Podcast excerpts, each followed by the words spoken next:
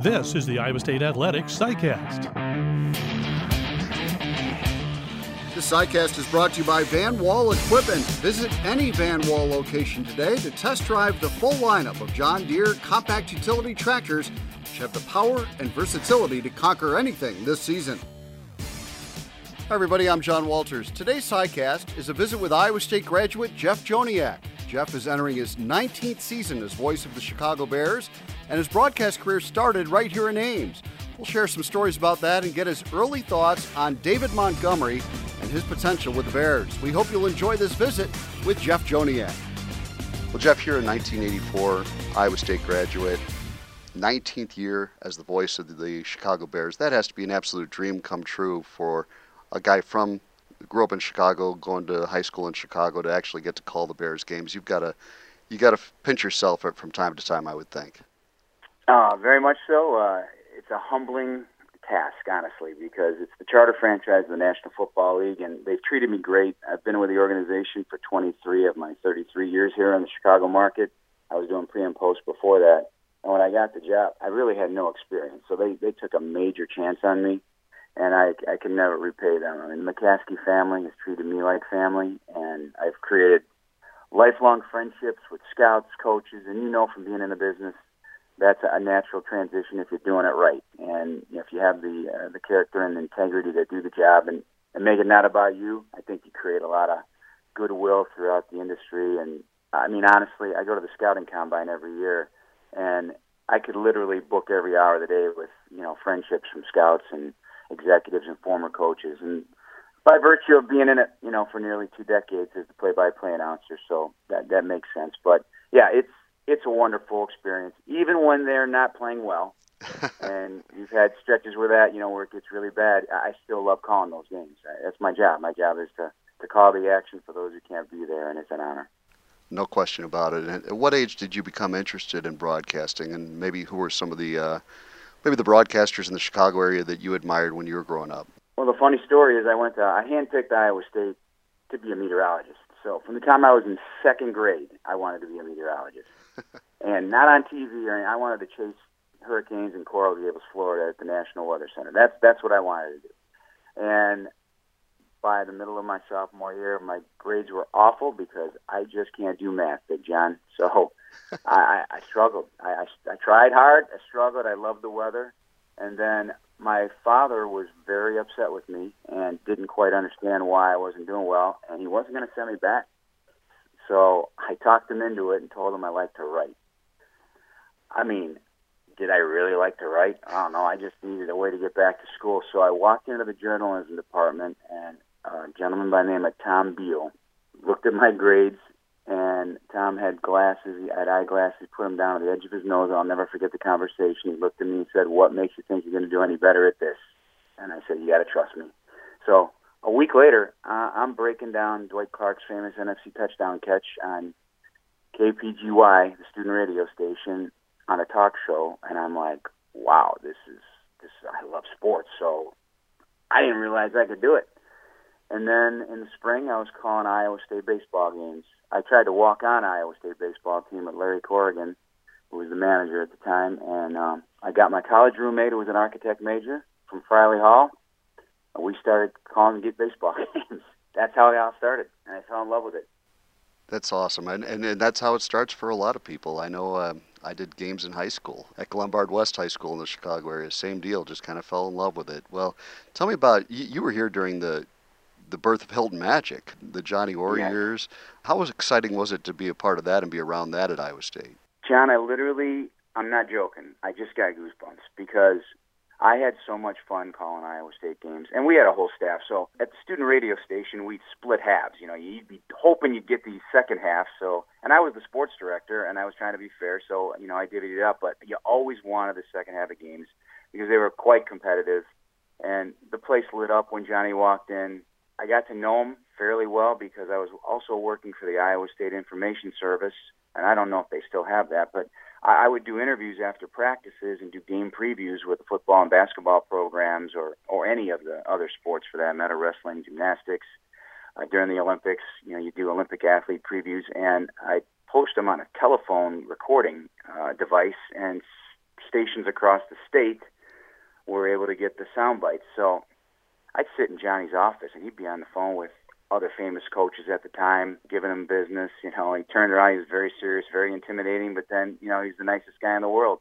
And I'll never forget one time I'm in his office and there was a player by the name of John Culbertson. You, you'll remember John I Culbertson remember. from being You at bet. Drake. You bet. So, and, and it's just the you know the the instincts the instinctive uh, reporter in you. I, so I'm on I'm on microphone. So I, turns around in his chair and he goes, "Okay, you can begin." Uh, Coach, uh, I, I didn't see John Culbertson at practice today, and he got so red faced. He says, "As none of your business." And then he went on to tell me why he wasn't there. He was fried because John Culbertson missed practice.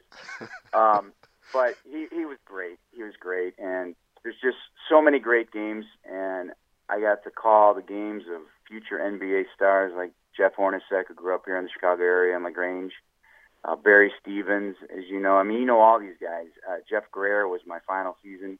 I, I did uh, I did that when he was there. So those guys were outstanding. The games were great. Some great finishes. I still have all those tapes somewhere, and I sounded like I'm 10 years old probably calling those games, but it was a lot of fun. I would love to hear those, and we'll have to we'll have to get our hands on those and put those on Cyclones.tv as kind of like an ESPN classic old games. Yes, exactly. phenomenal. So you cross paths obviously then with uh, Pete Taylor from time to time, I would think, and Yeah. then also ended up working for Mark Matthew at WOI. Tell me about some of those memories of uh, of those times.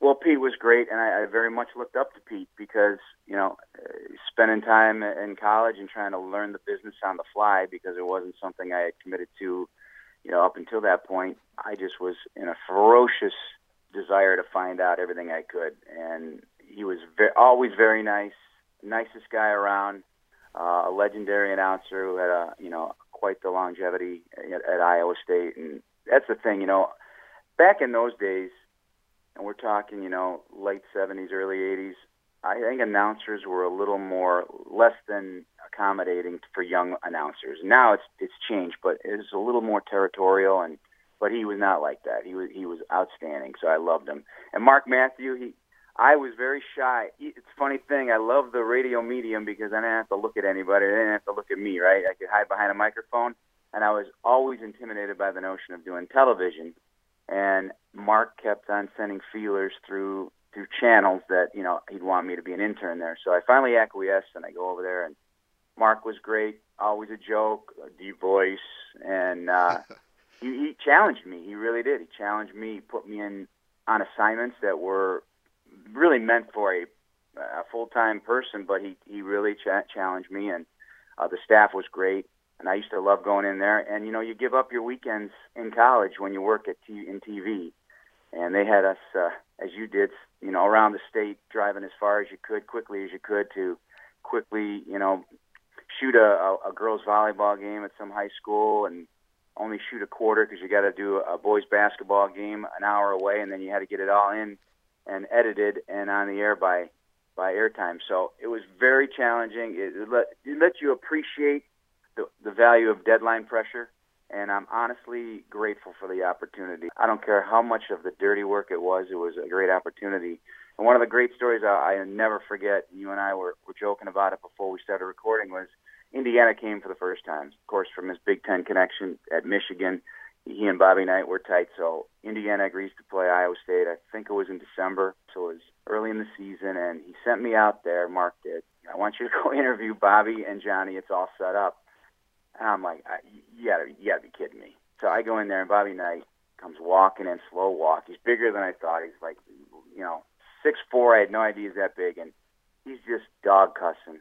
And Johnny's laughing, tears in his eyes, because I'm not doing this interview with this pimply faced college kid. I'm just not going to do it, John. and I'm literally in a state of shock. So at this point, I, I just, I just want to get out of there. So, and then Mark had me do the highlights for the game, which had not ended yet by the time of airtime at Channel 5. And I could not get the hi- highlights edited. I, I, I just was in a state of panic. It was too much pressure at that young age. I've been there. I know exactly what you're talking about. Oh, those are great stories. Well, you know, the first time that Pete Taylor sent me out to shoot a girls' high school basketball game in the state of Iowa, uh, I walked in the gym and it was six on six, you talk about a deer in the headlights look. I, I yeah, what's this, right? Yeah, things are a little different, but uh, those are those are great, great memories. You know, uh, many times, you know, in, in TV world, uh, as, as uh, for those of the uninformed, you got to white balance the camera. You got to use a sheet of paper, or something white, and I always forgot to white balance. So imagine how the video looked. It didn't look very good. Been there, done that too, many, many times. What about uh, what about Cyclone football during that time? Do you have some memories of that as well? You know, I'll start when the only year I actually could tailgate uh, was my freshman year, and and that to me was one of the biggest thrills. And they they weren't very good at that time. Donnie Duncan was the head coach. I had a high school teammate, a friend of mine from baseball, who played tight end there, Brett Blaney. He was on that roster. Uh, didn't get a lot of playing time, but I just remember the camaraderie of being in that parking lot and being there with with your with your dorm floor and and the the smell of the, the the pork burgers because they always had pork burgers, you know, for the kids for some reason. It must have been a sponsored thing. But then getting a chance to get in that booth, I'm telling you, to this day, there's nothing in my life, and this may be a sad commentary on my life.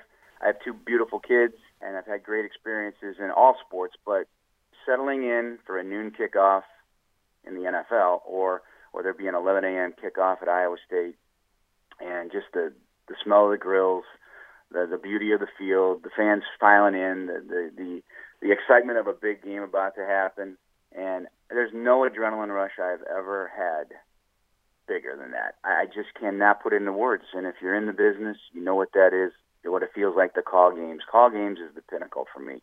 I do sportscasts every day. I've done them for 33 years. Uh, I can do them in my sleep, but I still get those butterflies to do a game, and no matter what it means, it could be the first game of the year, it could be the last meaningless game of the year, and so I love going in that booth.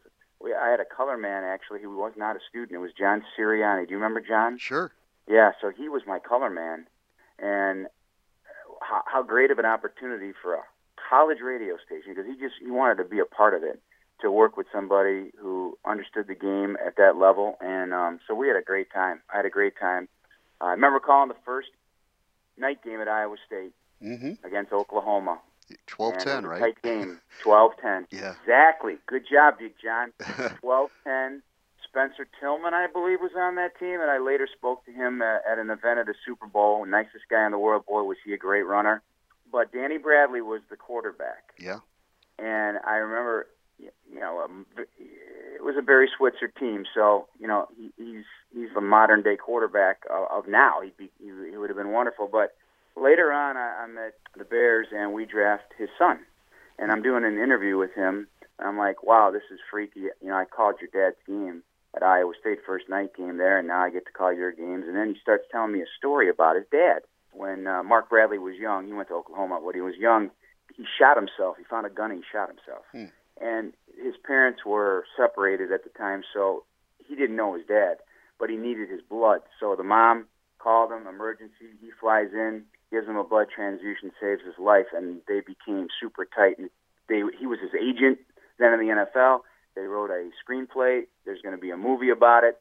Wow. All, all of that from remembering that Iowa State in 12 10. So you never know what you're going to find out. Today's SciCast is brought to you by Van Wall Equipment. Van Wall Equipment and John Deere are proud to support Iowa's farmers in the field and Iowa State athletics on the field.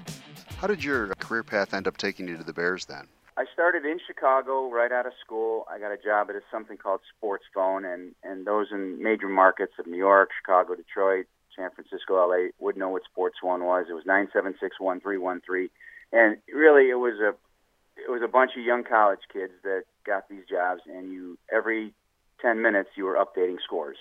So we didn't have the internet then, so you go to sports phone, and obviously gamblers love that. You know, they want to know what's going on, and that was my first job. It was very low paying, but we didn't have sports talk radio back then. It's hard to get a job in Chicago with no experience to speak of.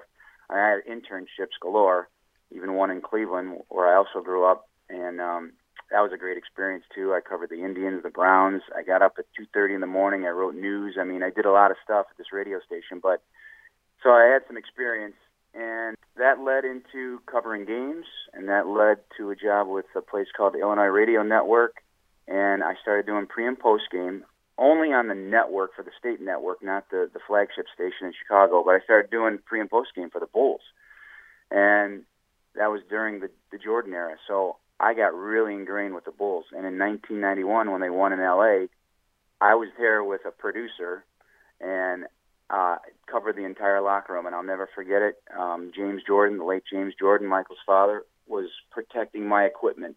We didn't have wireless back then, or at least my station didn't.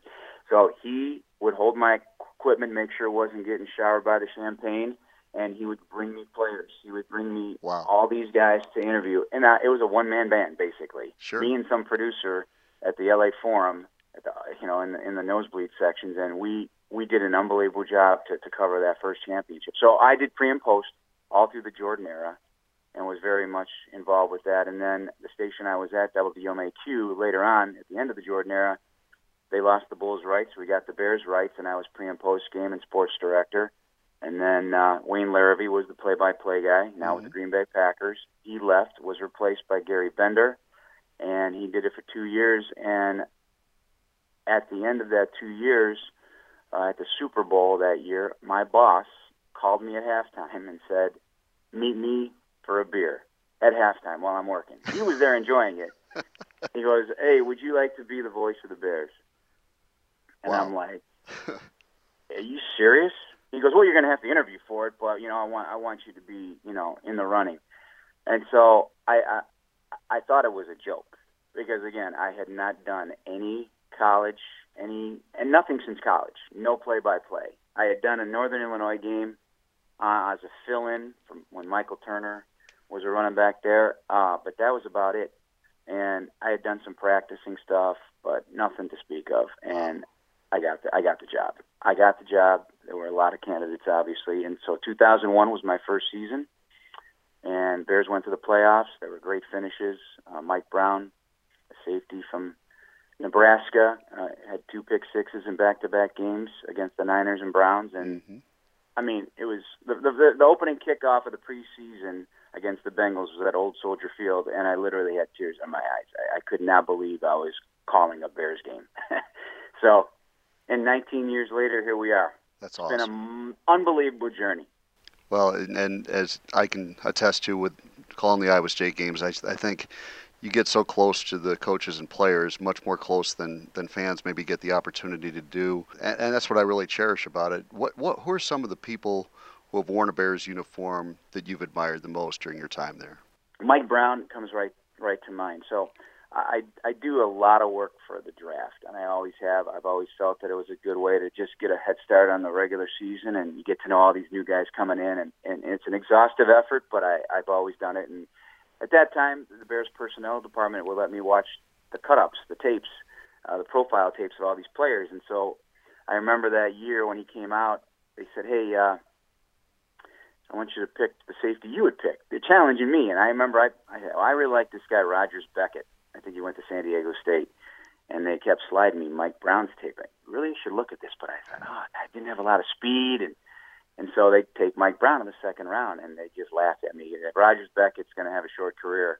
uh, Mike Brown was a playmaker, and Mike Brown was not the fastest safety, but he loved the game to a level that if there were no fans, he'd still play the way he did with reckless abandon and just come flying around, made big plays. It was all about angles for him. You know, that was his speed, was the mental speed and getting in the proper angles. And I, I just admired how he played. I got very close to him and the night before the Super Bowl in 2006, he was injured. He was injured in the Arizona comeback game that the Bears won, mm-hmm. the Denny Green game. You know, yes. crown him. yeah. Uh, he blew out his Achilles. So uh, we, we were sitting on the plane talking, and uh, you know, you just learned a lot about the game from Mike.